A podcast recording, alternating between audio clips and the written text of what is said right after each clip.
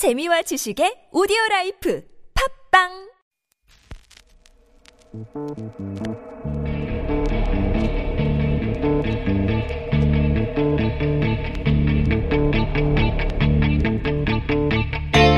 여러분 안녕하십니까 뉴스공장 주말 특근 진행을 맡은 썬킴 인사드리겠습니다. 정말 오랜만에 인사를 드리죠. 이 큰 흥행은 못해서 유명하진 않아도 완성도가 높은 영화들이 참 많습니다. 그 중에 하나가 그 2016년도 토론토 영화제 관객상을 받은 킬리안 머피, 브리 라슨 주연의 영화 프리 파이어도 그 중에 하나인데 이 배경이 뭐냐면 1970년대 그 미국 보스턴 어느 해안 창고에 당시 영국을 상대로 무장 투쟁을 하던 아일랜드인들이 걸어 들어옵니다. 이 총기 밀매 조직에게서 소총을 대량 구매하려는 것인데 하지만 그 사소한 다툼 끝에 한쪽이 방아쇠를 당기고 창고 내부는 총격전의 현장이 되어버립니다. 그 제목 Free Fire처럼 그뒤 영화는 한바탕 총격전 구경하는 쾌감을 관객들에게 선사를 하는데 이 관객들이 총격전 난장판이 된 싸움 그 자체를 즐기고 있을 때쯤에 제3의 저격수들이 싸움에 가세하면서 영화는 절정으로 치닫습니다. 뭐 잠시 후에 관객들은 알게 되죠. 뜻밖의 인물이 계획한 강도 짓이 이 사건의 핵심인지 모른다 이 말이죠. 다시 펼쳐진 조국 장관 검증 2라운드 이건 마치 화염 가득한 총질의 현장처럼 보이기도 하는데 언론과 검찰, 야당과 여당이 한데 뒤섞여 총구에 불을 뿜고 있죠. 하지만 어째 이 국면에서 이 영화의 결말이 떠오르는 건 왜인지 모르겠습니다. 이 조국 장관 부인이 사모펀드 설립과 운영에 개입했냐 안 했냐 하면서 총성은 오가는데 어째 이 판을 깔았던 주인공은 따로 있는 것이 아닌가. 직원 수만 약 150명, 자동차 부품을 만들어 온 한 업체가 수건 사업인 우회 상장을 위해서 사모펀드를 만들고 활용했던 거라면 그 많은 총들은 무엇을 위해 불을 뿜었던 건지 또 그걸 지켜본 우리는 그저 킬링타임용 영화 한 편본게 되는 건 아닌 건지 한 번쯤 질문을 던져봐야 되지 않을까요? 뉴스공장 주말 특근 시작하겠습니다.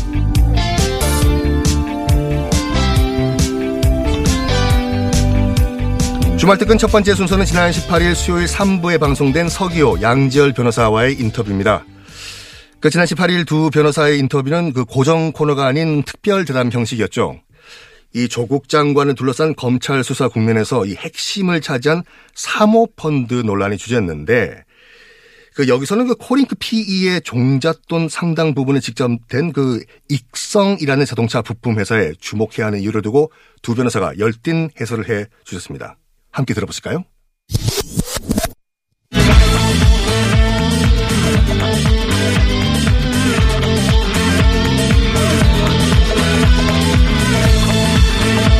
자, 이게 웬일입니까? 해설할 일이 많다 보니까 일주일에 두 번을 모시네요. 과거에는 10분도 안 되는 시간에 구석에 찌그러져 있었는데, 이야. 벌써 구석에 찌그러지진 않았어요. 월요일 한 번 나오고 수요일 또한 번 나오셨습니다. 서기, 서기호, 양지열 두 변호사님 나오셨습니다. 안녕하십니까. 예, 안녕하세요. 왜냐면 법률적으로 해설해야 될 사람들이 계속 쏟아지다 보니까 사모펀드 관련해서 그렇고. 근데 이게 법률적으로 해석할 사안인지 아니면 이게 앞뒤가 안 맞는 얘기를 짚어야 되는 사안인지 잘 자, 모르겠어요. 그러면 그 얘기부터 할게요. 아예 바로. 어, 지금 이제 법조인의 관점에서 한번 봐주십시오. 어, 지금 그 사모펀드 소위 소위 조국펀드라고 불리는 이 사모펀드 사건 관련해서 어, 언론 보도의 각도는 코링크라고 하는 운영사가 그렇게 말은 안 하나 어, 몰아가는 방향은 오천 조카가 실소유주. 실소유주고 근데 그 말을 계속하는 이유는 그 뒤에 정 교수가 있다. 그러니까 사실상 정 교수 가족 거다. 정 교수 거다. 가족 거다. 이런 거거든요. 코링크가 조국네 거네 이 얘기예요. 그 코링크가 설립될 때 이제 조국 장관의 부인 정 교수의 자금을 빌려서 일부 투자를 했고 네. 그렇게 해서 코링크를 만들었고 네. 만든 이후에는 또 사모펀드 형태로 코링크에 또 투자를 했고 네. 그렇게 투자한 돈이 사실상 이제 우회 상장을 하는 자금으로 쓰이기 위해서 네. WFM이라는 회사에도 들어가고 웰스 CNT라고 하는 많이 얘기가 나왔던 그 네. 가로등 전멸기 업체도 관련됐고 근데 결국 그 두 개를 합쳐서 네. 이제 상장을 해서 거기서 큰 수익을 내려고 했던 거 아니냐라는 구도인데 네. 근데 사실 여기에 이제 좀더 이- 간단히 얘기하면 운영사도 만들고 그 운영사로 우, 우회 상장해서 수익을 벌 텐데 그 수익은 요 가족 펀드로 벌어야지. 그렇죠. 투자사도 만들고 운용사도 다 만들었다는 거죠. 투기꾼이에요. 네. 예. 근데 제가- 한 가지 아까 말씀만 제가 이 얘기만 마무리해요. 근데 거기 중간에 이제 등장을 해버린 게 네. 지금 이제 오천 조카가 구속된 이유가 결국에는 10억 원의 돈을 빼돌렸다는 거 횡령, 아니에요. 횡령, 근데 예. 그 10억 원의 돈을 빼돌린 게 익성의 회장이게 아. 익성의 회장이 전세 자금으로 달라고 양절 해서 익성을 주목하시는구나. 네, 처음부터 그 돈을 그렇게 주기로 했다. 그러니까 20억을 받았는데 20억 5천을 받았는데 10억은 애초에 처음부터 익- 익성에 돌려주기로 했다는 거예요. 네. 그럼 그 돌려주기로 한 회사 익성이라는 데를 볼 필요가 있잖아요. 굉장히 힘이 막강한 겁니다. 익성은 이 구조에서 10억을 넣었다 빼가지고 자기가 그러니까 가져갈 정도면. 익성 이야기는 어저께 김정민 의원께서도 하셨고 굉장히 중요한 부분이라고 생각합니다. 저도. 네. 그러니까 조국 펀드가 아니라 익성 펀드로 불러야 돼요. 차라리. 전체 구조를, 말하면. 전체 그러니까. 조국 장관 가족이 관여된 게 아니라 오히려 익성이나 신성 이쪽에서 이제 물주인 건데 관여는 했는데 여기서. 중요한 부분이 신성을 저는 좀 또 주목하고 싶어요. 새로 주목할 때. 자, 제가 특정 보도. 아니 실제로 이 신성 네. 석유 대표인 우모 씨가 어저께 검찰 조사를 받았어요. 잠깐만요. 음. 그럼 또 새로운 정보이기 때문에 새로의 머릿속에 정리를 해야 돼요. 일단 익성부터 정리를 네, 하면 그거 정리하세요. 왜냐하면 이제 사모펀드로 전국이 넘어왔어요. 사실 2라운드로 사모펀드가 핵심입니다. 근데 사모펀드에 대해서 공부들을 막 하기 시작했죠. 다들. 그래서, 그래서, 그래서, 왜냐하면 그 이전에는 온갖 것들, 예, 하다가 이제 거의 사모펀드로 모여서 공부를 하기 시작했고, 공부를 해본 분들은 저도 마찬가지인데, 한결같이, 어, 익성이 주인공인데, 이 구조에서는 왜 그러냐면 네. 일단 이제 익성이라는 회사는 자동차 부품을 납품하는 회사인데 네. 지난해 기준으로 매출이 770억이 넘고요. 네. 직원만 150명이 명이 넘어요. 네. 그 70년대부터가 운영되던 저- 정말 건실한 중소기업인데 네.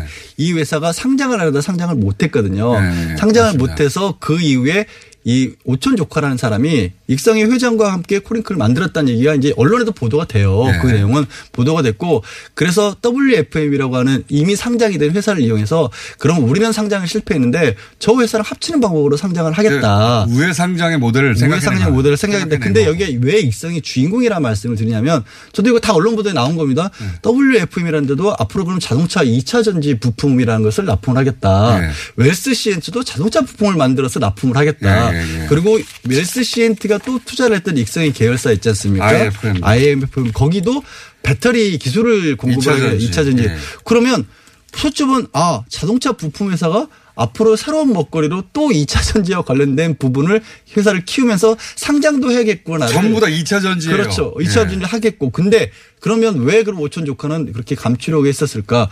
2차 전지니까 예. 조국 펀드 조국 장관 가족으로부터 돈을 가져왔는데 2차 전지는 이 정부의 핵심 정책 과제 중에 하나이니까 이게 청문회 전에 드러나면 야 이거 조국 장관용으로 이게 어떻게 보면 힘을 빌려서 하는 거 아니냐라는 네, 얘기가 그렇죠. 나올 수밖에 없으니까 감추려고 했다. 낙인 찍힌다는 그렇죠. 근데 예. 그러면 조국 정원은 뭐랬냐. 조국 정원이 투자한 웰스시엔터라는 회사도 결국 익성 쪽에서 앞으로 수익을 보장받기로 했거든요. 네. 그러니까 지- 견을 투자를 해서 웰스시엔터가 잘 되면 조국 장관 후보 가족, 조국 장관 가족도 돈을 많이 벌 수 있는 구조는 맞아요. 네. 그런데 전체 그림에서 보면 미미합니다. 격가지로서 수익을 많이 올리는 구조는 되죠. 잘 보세요. 우리가 젤모직과 바이오. 바이오 거기서 젤모직과 삼성물산의 합병 때 비율 조정하고 뭐 이런 얘기 계속 나오지 않습니까?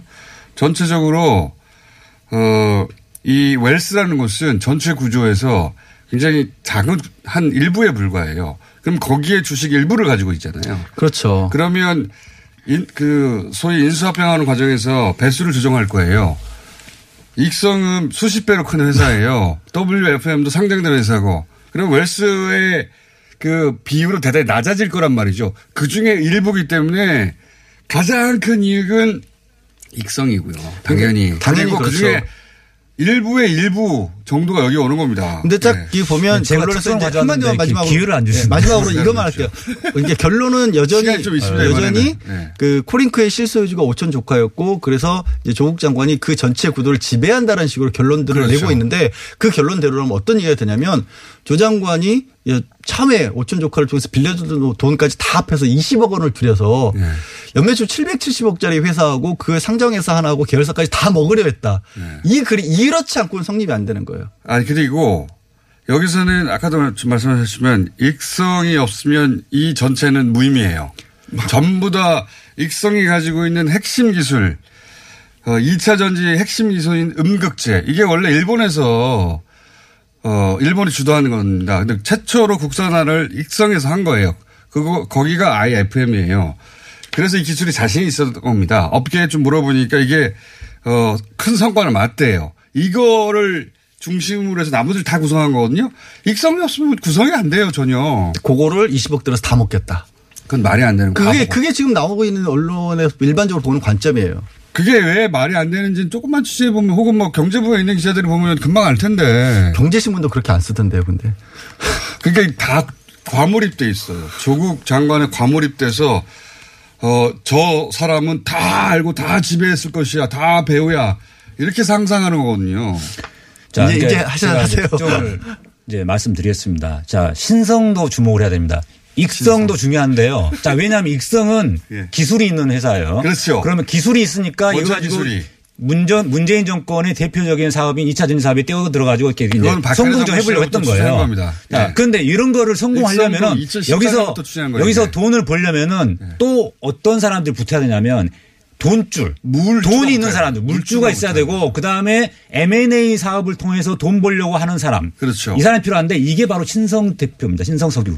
신성 석유 대표 오모 씨가 네. 어저께 검찰 수사를 받았, 받았는데 눈치 빠른 언론과 어떤 기자들이 이미 몇- 몇몇 썼더라고요. 네. 근데 그 거기 마-. 어저께 조사받은 우모 씨를 제가 건너 건너서 아는 분이에요, 사실은.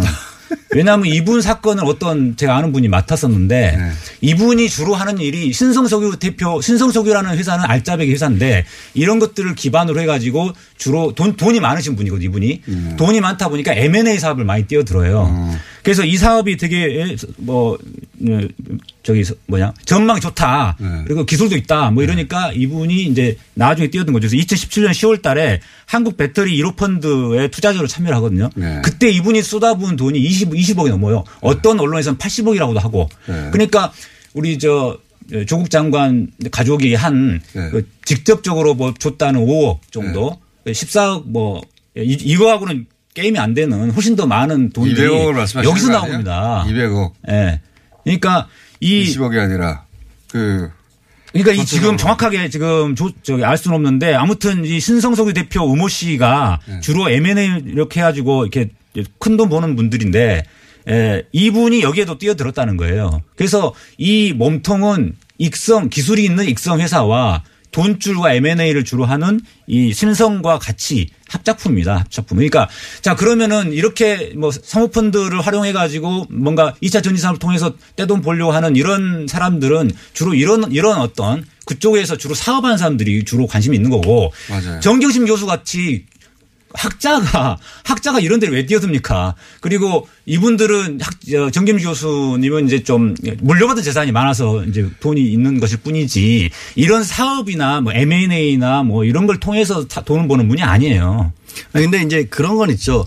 분명히 오촌 조카도 오촌 조카가 애초에 익성 쪽에 자금 관리나 익성 쪽에 지금 말한 우회상장에 이런 부분을 초기부터 투자를 같이 연구를 했기 때문에 거기서 수익이 발생할 가능성이 높다는 정도는 알았겠죠. 그리고 네. 그러니까 당연히 총 교수를 통해서 돈도 많이 받아서 거기다가 조카는 조력자가 맞아요. 조력자죠. 그러니까 그게 조력자가 맞아요. 거기에 돈을 넣었을 건 넣는 건 사실이에요. 근데 제가 말씀드린 것은 그 전체 판을 주도하는 쪽은 결코 될 수가 없다라는 맞습니다. 거죠. 거기서 얘기를 해서 뭐 여기서 운영을 했다거나 생각해 보세요. 기술은 익성이 가지고 있고 큰 돈은 신성이 큰. 돈은 신성 혹은 다른 결국 원래 이런 우회상장 모델을 그릴 때 그렇잖아요. 코어 기술이나 뭔가 알짜배기가 하나 있고 그다음에 상장돼 있는 힘든 회사가 하나 있고 섞는 거 아닙니까?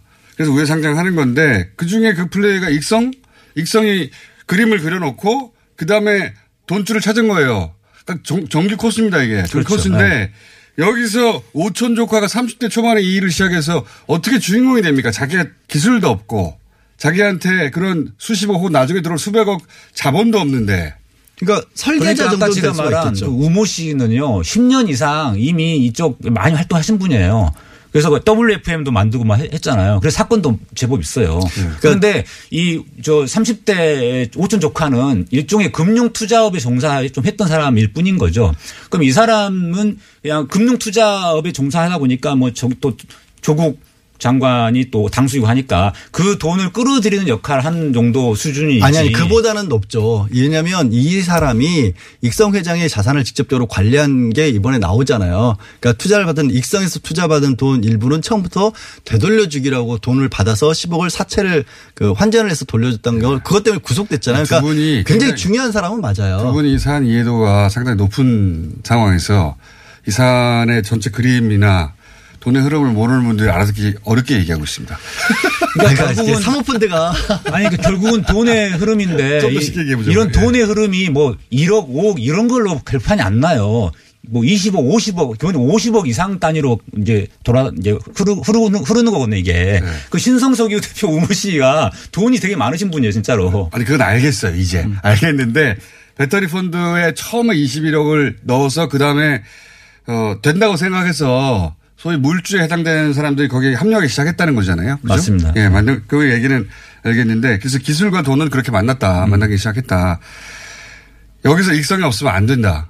익성이 없으면 안 되는데 익성을 사이드로 제껴놓고 자꾸 오천조가 중심으로만 그림을 그리는 겁니다. 아, 그러니까 그러다 보니까 이해가 조건들어. 되지 않는 그러다 보니까 조국 펀드, 그러니까 조국 펀드를 몰고 가려고 5촌 조카를 중심으로 이야기하는 건데 사실은 익성과 신성이 오히려 핵심이다라는 거죠. 그거는 예. 그. 일의 실무 담당자가 오촌 조카였을 그러니까요. 것이다. 제 얘기는. 저도 그렇게 생각합니다. 네. 이 그림상 실소유주가 될 수가 없어요. 그러니까 시- 익성 펀드로 우리가 이름을 붙이면 될 것 같아요. 왜냐하면 익성 플러스 신성. 아, 이제 코링크라고 익성 이름이 펀드. 있는데 왜 회사 이름을 자꾸 바꿔요? 왜냐하면 자꾸 조국 펀드라고 하니까 조국 펀드는 아니다 이거죠. 네. 익성 펀드예요. 아니, 공부를 좀 해보면 다들 비슷한 결론에 도달하긴 합니다. 아니 시스- 사실 경제지 저라고 이걸 어떻게 취재를 했겠어요? 취재는 불가능하고 어, 경제지에서 써놓은 기사들을 보면 자금의 흐름 같은 거는 잘 나와요. 말씀드린 것들 혹시 비슷하게 가다가 결론은 근데 결론은 펀드. 조카. 아니 근데 진짜로 경제지 쪽에서는 그런 익성과 신성에 대해서 많이 분석을 하더라고요. 그러니까 분석을 다 해요. 네. 다 해놓고 똑같은 얘기를 쓴 다음에 근데 집에는 코링크의 조- 오천 조카가 근데 있다라고 그나마 써요. 그 경제지 쪽은 좀 그나마, 그나마 그런 거 다루니까 나은데 서초동의 법조팀 기자들은 계속 오촌 조카를 중심으로 그다음에 정경주 교수의 자본시장법 위반 아니, 경제지도 가능성. 마찬가지예요. 경제지는 이쪽에 밝으니까 이 그림을 그려요. 그린 다음에 자, 결론으로 당연히 익성이 나올 그림이에요. 근데 다 그려놓고 30대에 오촌 조카가 주인이라는 식으로 결론을 내요. 왜냐하면 그렇게 해야지 이 보도 가치가 있거든요. 사람들이 보거든요. 그게 조국과 관련이 없다. 익성과 신성의 작품이다. 이러면 사람들이 관심이 없어지거든요. 이해가 사실 굉장히 안 가는 음. 그림입니다. 이걸 이 부분은 그런데 기왕의 오천 조카가 이미 구속이 됐고 네. 그 구속이 된 주된 혐의인 횡령 부분의 자금이 어디로 갔는지에 관한 진술도 나왔기 때문에 네. 그런 불가피하게 그거를 받은 익성의 회장에 대한 조사는 따를 수밖에 없죠. 그럼 그 회장에 대한 조사를 하게 되면 이건 나올 나올 거예요. 근데 검찰 조사를 아시겠지만 특수부가 어, 장점이자 단점인데 딱 그림이 있잖아요. 네. 그림이 있고 설계도 예, 그 관심이 가는 혐의를 입증하는 데 집중하지 그 사건 전체를 마치 어, 하나하나 다 따져서 모두를 잡아들이지 않잖아요. 아니 근데 지금 네. 상황에서 지금 얘기하신 설계도대로 보게 되면 만약에 그렇게 방향을 잡고 가면 결국 오천 조카 구속에서 끝나요. 더 나오는 얘기가 없으니까. 그렇지 않죠. 없죠. 지금 검찰에서 목표는 정경주 교수를 구속시키는 그러니까 이, 이 그림에서 뭐가 나와요, 서 아니? 어떤 식으로든 기소를 하려고 하죠. 아니, 어떤 식으로든이라고. 얘기하는 건 무책임하시고. 아, 예를 들어- 아니 검찰이 그렇게 모- 몰고 몰고 가고 있다 이거죠. 예를 들어서 초반에 아, 이, 이거는 나중에 잘해가지고 상장될 것입니다라고 메일이라도 하나 보냈다면 봐라 알았지 않느냐. 그거는 단순히 어, 설명하는 거였을 뿐인데도 그거를 아, 정황으로 잡을 수 근데 있죠. 그렇게 됐을 경우에는 여전히 이제 자본시장법에 그러니까 투자나 운영이라고 하는 게 항상 명백하게 구분되는 거 아니에요. 그러니까 사모펀드 자체가 경영 참가형 투자도 애초에 있어요. 이것도 이- 급펀드예요. 이 네. 급펀드기 때문에 그 내용 자체를 알려줬다고 해서 문제되는 거는 아니고 네. 다만 조국 그 장관이 후보 어, 청문 과정에서 우리는 아무것도 몰랐던 그 부분 그 부분에 대해서 도덕적으로 상처가 될 수는 있을지 몰라도 그걸 가지고 법률 위반으로 장관은 가는 거죠. 몰랐는데 부인이 알았다고 드러난다든가. 그렇죠. 그렇게 네. 될 수는 있다라는 거죠. 지금 검찰은 반드시 정경주 교수를 구속영장 청구하고 기소할 겁니다. 왜냐하면 뭘 가지고 하는 거냐면은 첫 번째로 그 동생에게 3억 원을 빌려줘서 동생이 5억 원을 그 주식을 샀다는 거 있잖아요. 코링크 예, 주식 예. 샀다는 거. 이게 차명 주식이라는 거예요.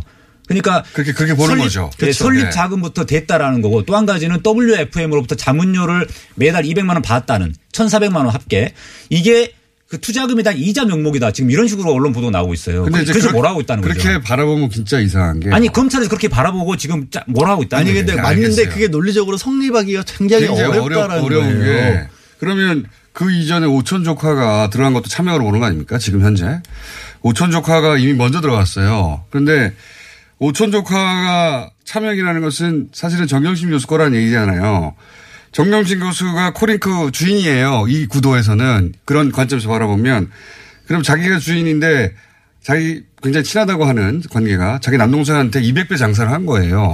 그런데 그건 빌려준 돈이에요. 그러면 자기 돈을 200분의 1로 줄인 거잖아요. 논리적으로 앞뒤가 안 맞아요. 그러면. 그리고 코링크를 설립할 때의 주체는 익성이었다는 거는 지금 나왔어요. 네, 이미. 그리고 그러니까요. 처음에 그렇게 나왔는데 최초의 시드머니는 네, 최초의 시드머니 익성이었고 주인이죠. 나중에 추가로 유상 증자를 하면서 추가 투자를 받은 부분은 맞아요. 그때서야 이제 정경식 교수 돈이 들어가는 거예요. 그리고 일단 이거 이 부분에 대해서 또 뭔가 반론이 있을 수도 있겠지만 5억 빌려줬던 부분은 회수했다는 내용까지도 다 청와대에 다 이 재산 변동 내용으로 다 보고를 했단 말이에요. 그렇죠. 그럼 그걸 차명으로 코링크를 지배하고 갖고 있으면서 그런 차용증을 만들어서 굳이 왜 청와대에 보고를 합니까? 그게 그 논리적으로 안 맞는 거죠. 두 가지가 있는데 누구죠? 오촌 조카의 부인에게 빌려줬다는 그래서 그거는 회수했죠. 아, 상환 받았죠. 5억, 그건 8억에서 8억 중에서 5억이고 네, 나머지 3억이 남아 있다는 거예요. 예, 헷갈리시는데 그거랑 동생한테 빌려준 그 차명 주제하고 다른 겁니다. 그렇죠. 네. 동생에게는 3억을 빌려. 아, 아, 아. 동생에게는 그러니까 오- 오촌 조카에게 다음에 오억이고. 다음에 지금 양재 교수님 있는 헷갈리셨어요.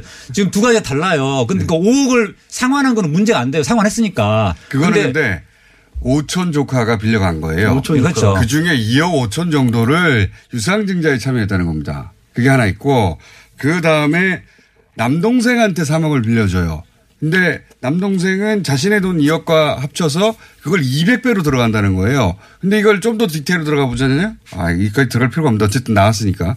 들어가 보면 애초에는 빌려준 겁니다. 빌려줬는데 물론 그쪽 주장이에요. 확인해 보니 이게 그 유상증자에 쓰였더라. 그래서 이것도 빼요, 나중에. 200분의, 200배로 받아가지고 무슨 0.99%에 맞춘 거거든요. 지배력이 없다는 얘기예요. 실제로, 아무런.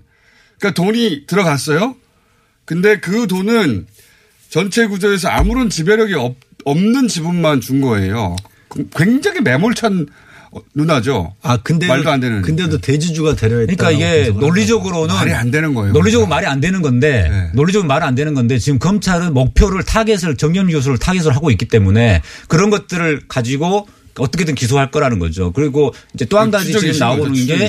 어, 엊그저께 또 나온 것 보니까 그 10억이 현금화 해가지고 뭐 익성에 갔다라는 진술을 해- 했더니 지금 어느 언론에서는 익성에서는 확인해 보니까 익성 쪽에서는 안 받았다고 하더라. 아마도 하겠죠. 아니, 육성에서는 그게 안 받았다고. 합니다. 예. 아, 안안 받았다고 하면서. 검찰은 그래서 10억이 정경심 교수 쪽으로 흘러가는 것이 아닌지 이 의심하면서 수사하고 있는 것으로 그러니까 보인다. 모든 걸다 이런 식으로 하고 있어요. 조국적으로 맞추니까 구조상으로는 돈이 흘러갔다면 익성일 가능성이 대단히 높죠. 왜? 가장 강한 지배력을 가지고 있으니까 모든 투자의 종촉력은 익성이에요 지금. 그러니까 그래서 지금 서 변호사님 말씀하신 것처럼 일단 수사의 단초는 그 10억의 흐름을 확인하는 것부터 갈 수밖에 없다는 그렇죠. 거죠. 근데 이제 현금화했다면 그 의지할 곳은 5천 조건의 진술밖에 없는 것 같은데 받은 쪽에서 현금이라면 아니라고 그러면 검찰이 만약에 그걸 확인할 의지가 있다면 거기를 집중적으로 수사하겠지만 그쪽을 파할 의지는 안 보이거든요. 그러니까 반대쪽으로 봐도 거꾸로 그럼 10억이 지금 일부에 나온 그럼 것처럼 의혹으로 남길 수 있잖아요 대신. 그냥 의혹으로 예. 자, 익성과 신성이 몸통임에도 불구하고 그 부분은 수사를 안 할 거라는 거죠. 타겟을 목표로 계속 수사를 한다는 거예요. 제가 사- 맡고 있는 사건 중에도 그런 게 있어요. 검찰이 그런 식으로 타겟을 정해서 수사해가지고 기소한 사건이 있거든요, 지금. 그러니까 애초에 의심을 그쪽에 했기 때문에 그렇게 출발해서 그렇게 쭉 가는 뭐 관성과 그림, 뭐 기법의 문제일 수도 있고, 예. 근데 어쨌든 지금 어, 물주하고 기술이 따로 있는데 왜 딴 데서 딴 데 가 있느냐. 음. 두 분이 각각 둘이 두 분이 모여서 스터디한 건 아니죠? 아니요, 전혀, 처음- 처음 전혀 아는데 알았어요. 제가 좀 물, 돈에 좀 관심이 있다 보니까 물주 쪽에 저 기술은 잘 모르거든요. 어, 자동차 부품 기술 이런 거 잘 몰라요. 그래서 좀 사실 저는 익성에는 관심이 없고 예. 신성에 눈이 가더라고요. 근데 또 마침 또 제가 아는 분이에요. 제가 건너 건너서 아는 분이 이 문모 씨란 분이 저런 분인지 몰랐습니다. 그, 예. 그 양지열 변호사 의외로 기술에 굉장히 많- 관심이 많습니다. 그래서 익성을 주로 판것 같은데. 하여튼 두 개 다 중요합니다. 익성과 신성 다. 예. 근데 신성은 여기서 우리가 거론할 바가 아닌 것 사실 같아요. 큰 예. 부분은 아닌 것 같아요. 예. 기본적 설계를 누가 했느냐, 음. 누가 최대 이익을 가져가느냐, 누가 지배력을 가지고 있느냐, 누가 빠지면 안 되느냐. 신성은 다른 아유, 것으로 대체할 수 있어요. 돈이 근데 있는. 그거를 오천 조카가 과연 정말로 진술을 어떤 식으로 하느냐가 향방에 많이 좌우를 할 그렇죠. 수밖에 없겠네요. 그 물주 쪽을 너무. 그 무시하시는데 이 아니. 무시한다는 게 아니라요. 이게 그냥 단순히 돈 많은 사람들이 무조건 참여할 수 있는 게 아니에요. 그 우모 씨라는 분이 이런 데를 찾아다니는 분이거든요. 아니, 그러니까 그건 아는데 알겠는데. 그분의 최종 목표는 회사에 대한 지배가 아니라 수익이잖아요. 그 돈이죠. 네. 중요한 건 여기서는 수익. 지금 범죄의 향방을 따지기 위해서는 앞으로 그림에서 회사가 어떤 방향으로 나갈 것인지를 봐야 이 돈이 어디에 어떻게 쓰였는지를 정확하게 알 수 있다는 누가 거죠. 주인공이냐 이거죠. 이 수익은 누구에게 최대로 돌아가느냐. 그렇죠. 근데 한 가지만 더 말씀드리면 이분이 돼, 이제. 단순히 돈을 버는 게 목적이 아니고 M&A를 통해서 회사의 지배력을 갖춰서 거기서 나오는 수익을 얻는 이런 그러니까 형태예요. 그분은 회사를 가지고 싶은 건 아니잖아요. 제가 아니 그건 회사를 가지고 싶어 한다니까 지배력. 회사 회사를 운영하고 싶어 한다는 거죠. 자, 일단 상장하고 나서 주인이 바뀔 수도 있죠. 음. 근데 그거는 이 사건하고는 관계가 없어요. 그분의 욕망이지. 지금 확인해야 할 것은 이 회사가 처음에 코링크가 누구 거였냐. 그리고 누가 그 주역인가. 그런데 다 오촌이라고 그러는데 사실을 들여다보면 익성으로 보인다. 이거죠. 그러면 사건을 관점이 달라지죠. 전부 다. 오촌이 오촌 조카가 누구의 심부름을 했는가라고. 익성의 심부름꾼이면 익성인 거예요. 똑같은 그렇죠. 거예요. 같이 달라지는 게 아니에요, 사실은. 누구의 심부름꾼이냐를 찾는 건데 그렇죠. 검찰이나 언론은 조국의 심부름꾼. 조국의 신분권을 보는 것이고 이 구조상으로는 조국은 없어도 돼요. 누구든 대체할 수 있어요. 익성은 대체가 안 되고 게다가 모든 투자는 익성으로 가요. 그러니 구조도 그렇고 첫 돈을 들어간 것도 그렇고 익성의 관점에서 재구성하자면 사건이 완전히 달라 보인다는 거죠. 아니 오천 조카 입장에서는 그 큰 판에 자기도 어느 정도 자본을 끼워 넣어서 어느 정도 소득을 얻고 싶었겠죠. 그 욕구가 그 있었겠죠. 욕구가 조국 장관의 돈을 끌어낼 수 있었던 욕구인 거죠. 그러니까 이 검찰의 수사 방향을 보면은 자, 조국 이제. 교수님이나 장관 그 자- 자- 조국 장관의 가족 두 분은 둘 다 학자잖아요. 교수. 교수가 아니라 이분들은 거의 교수가 아니라 무슨 업자 같아요. 아니 검찰의 관점, 언론의 관점은 투기꾼이에요. 투기꾼이에요. 아, 그렇죠. 완전한 투기꾼. 큰 손이죠, 큰 손. 네. 그리고 그것도 굉장히 고급 투기꾼입니다. 크- 긴 설계를 오랫동안 해가지고 이미 박근혜 정부 시절부터 이 그림을 다 그린 거예요. 이분들이 학자인데 그 학문은 연구 안 하고 학자도 그런 거 분이? 있을 수 있죠. 그거 있을 수 아니요, 있어요. 투기꾼. 네. 학자라는 말로는 변명이 안 돼요. 네. 판사도 그렇고 학자 학자도 그렇고 대체로 이런 건 잘 몰라요. 아, 판사들 돈 중에서. 주식하는 사람들 많아요. 대체로지만 거의. 없어요, 그런 사람. 그걸로는 디펜스가 그걸로. 그걸 제가 설명이 판사들 안 중에 되고. 주식에서 돈 벌었다는 사람 별로 못 봤어요. 다안 망한. 사람들만 있어요. 그만하십시오. 잘 모르기 때문에 망해요. 주식했다가. 교수니까 다. 모른다는 건 말이 안 돼요. 그러니까 어디 법정에서 그런 얘기 혼나요. 지금 변호사님 무슨 얘기를 하시는 거예요? 변호사님 재판에 제 그러면. 판사들 중에 그 주식에서 저 망한 사람 많아요. 저돈 사람 제가 못 봤어요. 한 명도. 그렇다 하더라도 어, 지금 뭔가 그걸로는 그렇게 돈 버는 사람들은 아니, 지금 변호사로 나가서 돈을 벌지. 웬 뭐하러 이상한 이상한 논리를. 법조인이 지금 펴고 있어. 아니 그렇게 주식 잘하는 밖에 사람이요. 나가서 하십시오 두 분. 변호사 네. 밖에 돼가지고 나가서. 돈 법니다. 밖에 빨리 나가서. 갈게요. 자 서교 양절 두 분이었습니다. 감사합니다. 김어준의 뉴스공장은 조국 검증 국면에서 다수 언론이 짚어주지 않는 사건 본질에 다가가기 위해 노력을 하고 있습니다. 청취자 여러분들도 이 서, 양 변호사들의 설명에 응원 문자를 많이 주셨는데 서기호 양지열 변호사의 해설에 대해서 아이디 의자, 의자님은 투자한 사람이 잘못인가 횡령한 사람이 잘못이냐라는 의견 남기셨고 남님은 어쩌면 논두렁식의 보도 때와 똑같다라는 의견을 또 주셨습니다. 이 사모펀드 자체의 내용이 또 복잡하고 또 여러 기업과 사건들이 얽혀 있다 보니까 많은 분들이 어려웠다라는 의견도 전해주셨는데 이 전경필님은 일부에서 그 펀드라는 개념을 잘 모르는 경향이 있습니다. 투자자와 운용사에 대해 쉽게 설명해 주세요라는 의견을 주셨는데 뭐 뉴스공장에서 귀담아서 어려운 내용들도 더 쉽게 풀어서 전달해 드리도록 하겠습니다. 네, 이번에 준비한 내용은 19일 목요일 2부에 방송된 김기창 고려대 법학전문대학원 교수와의 인터뷰입니다.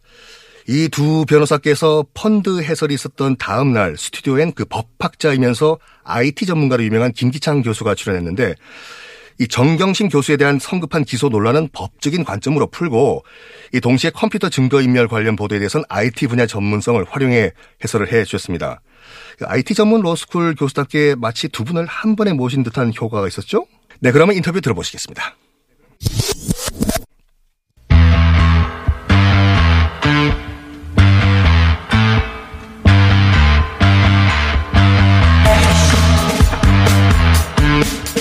자, 조국 관련, 조국 장관 관련 여러 의혹들이 쏟아집니다. 폭포수처럼 쏟아지는데, 어, 이런 보도가 가진 문제점들, 그리고 예를 들어서 하드디스크 교체를 증거인멸이라고 보도하는 언론의 어, 해석 능력이랄까요? 관점? 저 혼자 더 들었는데 전문가를 따로 모셨습니다. 고려대학교 법학전문대학원의 김기창 교수님 나오셨습니다. 안녕하십니까? 네, 안녕하세요. 예. 법학 전문대학원에 계시는데 사실은 IT 전문가십니다. 그래서 IT 관련 세미나와 여기저기 등장하시죠. 예. 그래서 법과 IT 양쪽의 전문가로 보시면 되겠습니다. 어, 여기서부터 시작 너무 많은 보도가 있어가지고 그 중에 제가 방금 하드디스크 예를 들었으니까 하드디스크가 교체되었다. 이건 사실이에요. 그런데 그 자체로 증거 인멸 혹은 인멸 교사 어 이러면 그 구속 대상이죠. 예. 주요한 사건이 중요 증거가 있다면. 어 이런 보도가 막 쏟아졌습니다. 분야의 전문가로서 어떻게 생각하십니까? 일단은 컴퓨터 기술이나 하드디스크 기술을 잘 모르시는 대다수 어, 사람들이 듣기에는 예. 뭔가 아 이거는 큰 의심이 간다 이런 그렇죠. 식의 맞습니다. 심정을 확 심어줄 수 있는 그런 내용의 보도라고 저는 생각합니다. 근데 하드디스크 관련 어, 사안은 기술적으로는 꽤 간단합니다. 뭐냐 하면 지금 검찰로부터 엄청난 이런 공세에 처해 있는 정경심 교수 입장에서는 예. 어, 자기 집에 압수수색 들어올 가능성을 충분히 예상할 수밖에 없는 거고요. 그거 심정은 제가 100% 이해합니다. 그렇죠. 제가 하시 이명박 박근혜 시절에 상황- 매일매일 그렇게 생각하고 살았거든요. 예, 예. 뭐 이미 자기 동양대 집무실은 압수수색 당했으니까 뭐 당연히 예상하는데 두 가지 정도 충분히 합리적으로 어, 설명해 볼 수 있는 교수님 잠깐만요. 제가 생각이 나가지고 여담인데 네. 왜냐하면 이런 압박을 겪어본 사람이 없으니까 제가 네. 살아있는 사례로 말씀드리자면 매일매일 저는 그렇게 생각했거든요. 매일매일 네, 하루도 네. 빼지 않고 오늘이라도 내일 새벽이라도 그렇죠. 들어올 수 있다라고 생각하고 몇 년을 살았기 때문에 제 PC는 텅텅 비어 있습니다.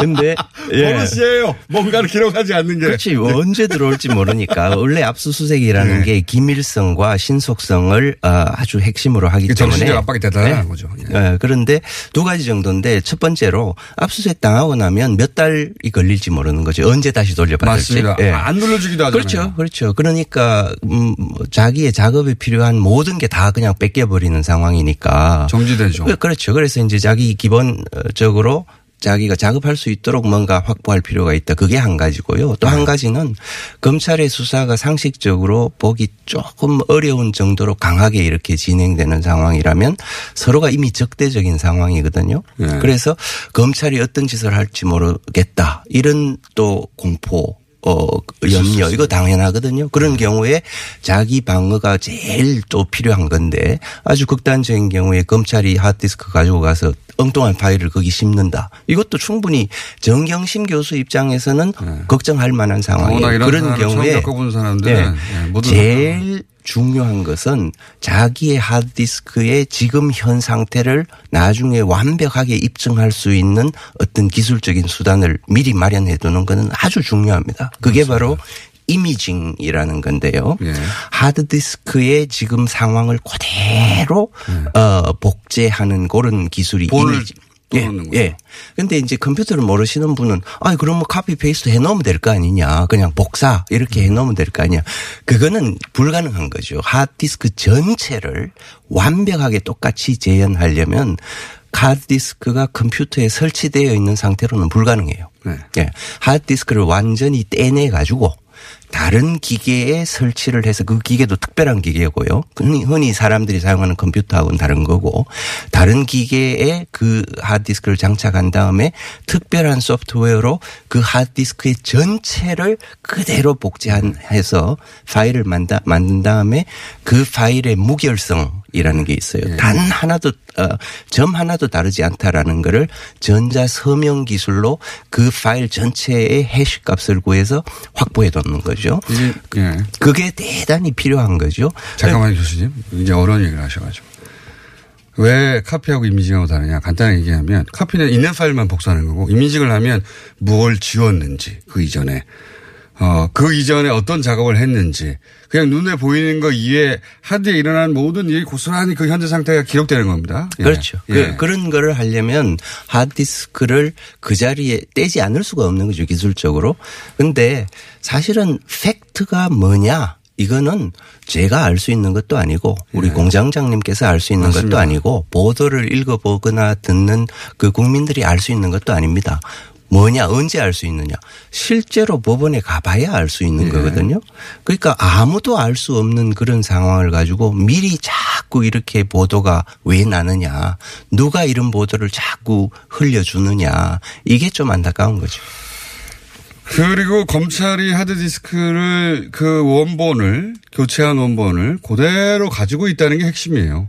검찰은 그 원본을 확보하고 있기 때문에 그걸 소위 프로렌식을 하면 그 정경심 교수가 몰래 지우고 싶어 했던 파일이 있는지 없는지 그렇죠. 다 그 찾아낼 수 있거든요. 저, 저희 장모님께서도 아 이건 뭐 어, 감쪽같이 지워버리면 어떻게 하냐 이렇게 네. 막 걱정을 하시던데 이게 바로 컴퓨터 기술을 전혀 모르는 분들이 이런 식으로 막 의심을 하게 만드는 보도거든요. 맞습니다. 컴퓨터 파일을 그냥 지운다 해서 데이터가 없어지는 게 아니에요. 네. 그러면 그 데이터까지 없애려면 뭐 아주 강, 다른 기술이 필요해요. degaussing이라고 있는데 우리 네. 뭐 기억하실지 모르겠습니다만 양승태 대법관 전 대법관 네. 이런 분들은 degaussing이라는 걸 했어요. 뭔가 진짜 숨길 게 있는 사람은 그런 짓을 하거든요. 자석으로 지워버린 거죠. 그렇죠. 어, 그 아니면 뭐 소프트웨어적으로 파일을 그렇죠. 지운 다음에 그 자리에 다른 데이터를 인위적으로 덮어 쓰는 행위를 뭐 한다. 35번을 반복. 뭐, 예, 이러면 지워- 소프트웨어. 데이터가 지워질 수는 일반인들은 절대 할 일 없는 일이죠. 그렇죠. 이게. 예. 만일에 그런 일이 있었다면 검찰은 기술적으로 그걸 완벽하게 입증할 수 있어요. 그 맞습니다. 그런 짓이 그게야말로 일어났다. 증거 인멸의 행위가 그러니까. 제가 봐서 좀 납득이 안 가는 거는 검찰은 기술적으로 완벽하게 만일이라도 증거 인멸 행위가 진짜 있었 다면 완벽하게 입증할 수 있는데 왜 이렇게 조급하게 아무것도 입증할 수 없는 그런 이상한 그 어, 사실만 뭐 미리 막 의혹만을 불러일으키는 그런 정보를 흘리느냐 그게 좀 어, 납득이 잘 안 가는 거죠. 예를 들면 하, 굉장히 그런 게 많습니다만 이제 가장 최근으로 또 거슬러 와서 어제 어, 쏟아진 보도 중에 뭐 표창장 위조 관련한 거 있지 않습니까? 이제 표창장 위조 관련해서 어, 검찰 이 발표한 그래서 언론이 보도한 근데 이제 검찰 발표 언론이 그걸 해석한 것도 다좀 차이가 있을 수 있습니다. 나는 이렇게 알아들었어 하고 기사가 쓸 테니까. 근데 어쨌든 요약하면 어, 아들 표창장을 스캔을 한 다음에 그걸 그대로 따가지고 딸의 표창장을 만들었다.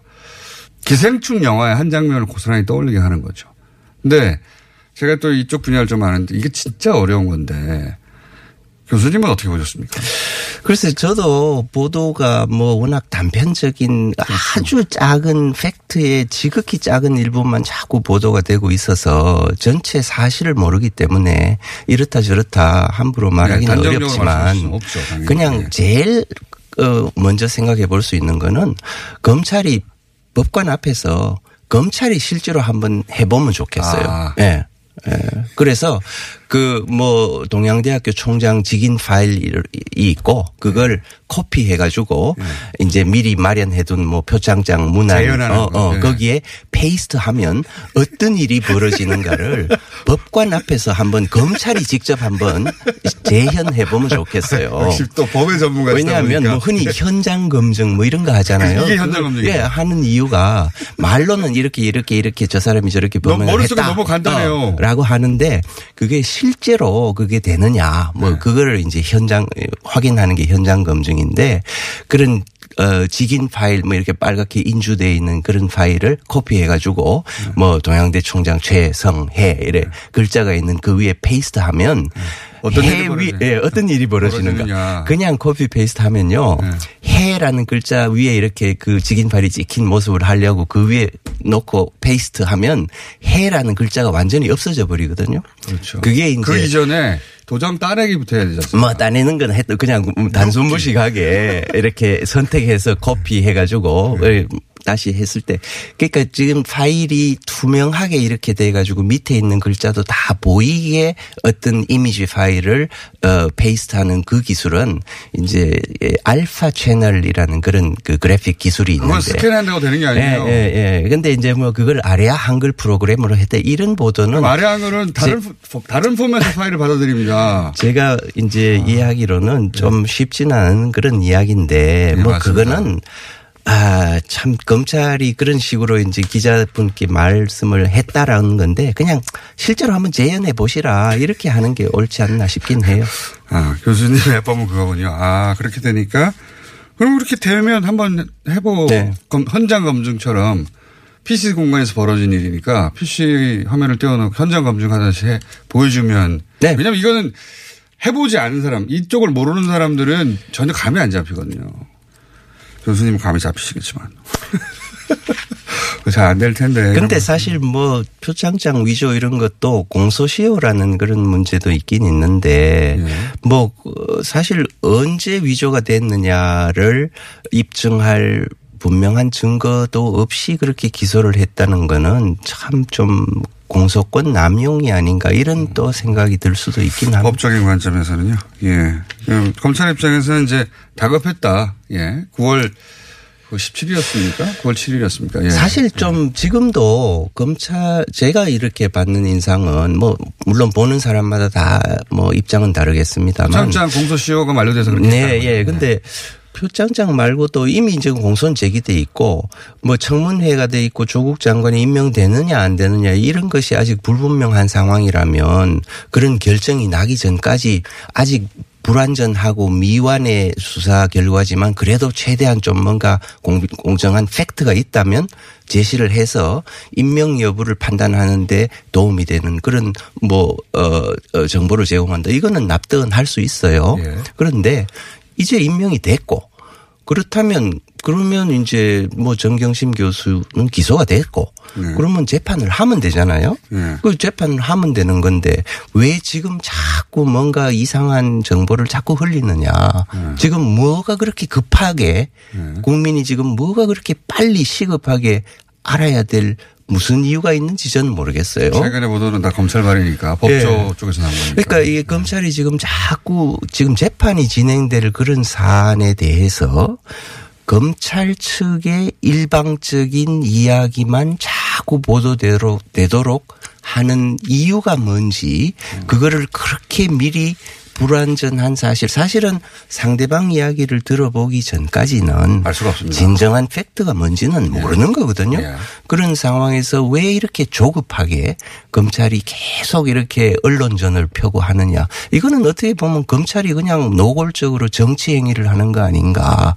진정으로 검찰의 역할이라는 거는 범죄를 저지른 게 있으면 공정한 절차에 따라 수사를 하고 그다음에 기소가 되면 법원에서 형사소송법 절차에 따라서 양측 이야기를 다 들어보고 법관이 판단하도록 그렇게 절차에 따라서 진행되도록 하면 되는 것이지 검찰이 왜 이렇게 조급하냐 그런 건 좀 의혹을 사는 거죠. 검찰에 대해서 의혹을 사게 만드는 거죠.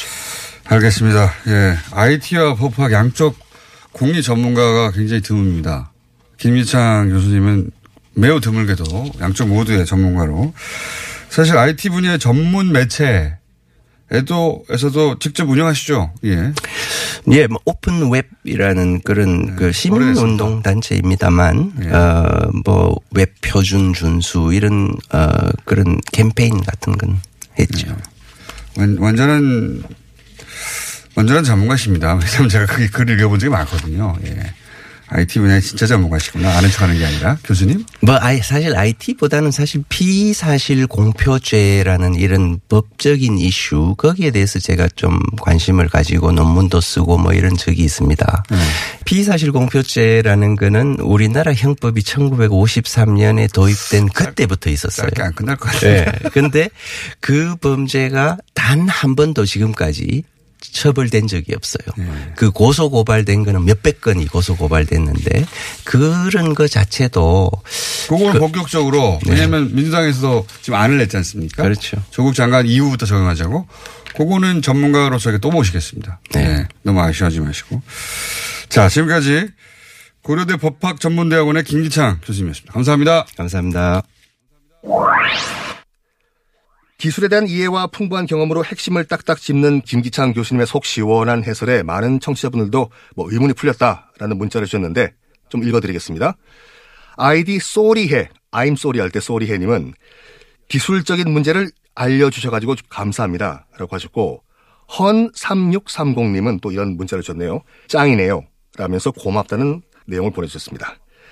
이 PC 교체, 하드디스크 교체 등의 보도에 대해서 기술 지식이 없는 대다수 국민들을 호도시키는 것이라면서 이 언론과 검찰에 대해서도 팩트로 지적을 해주신 김기창 교수님의 일갈, 저도 뭐 인상적으로 들었는데, 어, 이정희님은요, 청취자 이정희님은 진짜 서러워서 못 살겠어요.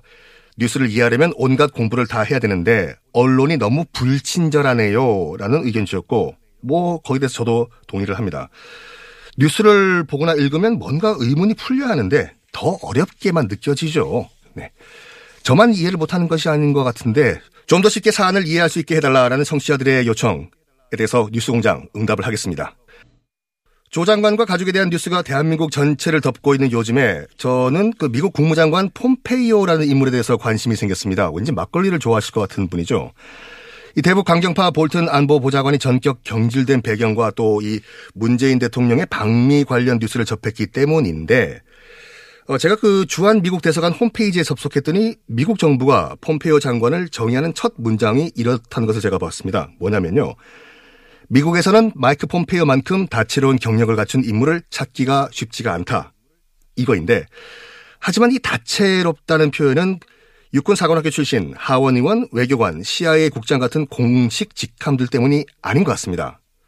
이 주한 미 대사관은 같은 글에서 또 이렇게 정의를 했는데 어, 제가 뭐 상표를 말씀드릴 수가 없어가지고 31, 31가지 아이스크림 그 가게에 고등학교 알바 때 이달의 직원 2회 수상, 또 애견 중에서는 골든 리트리버 정말 순한 천사견이죠. 이 골든 리트리버의 맥을 못 추고 이분께서 컨트리 음악 그다음에 그 뮤지컬 대학 농구를 즐긴다라고 주한 미 대사관에서 적어놨습니다.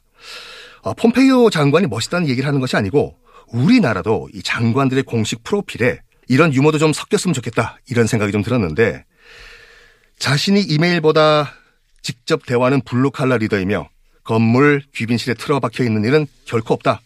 자평하고 있는 폼페이오 미국 국무장관. 어떻게 보면 참 멋있는 분이죠.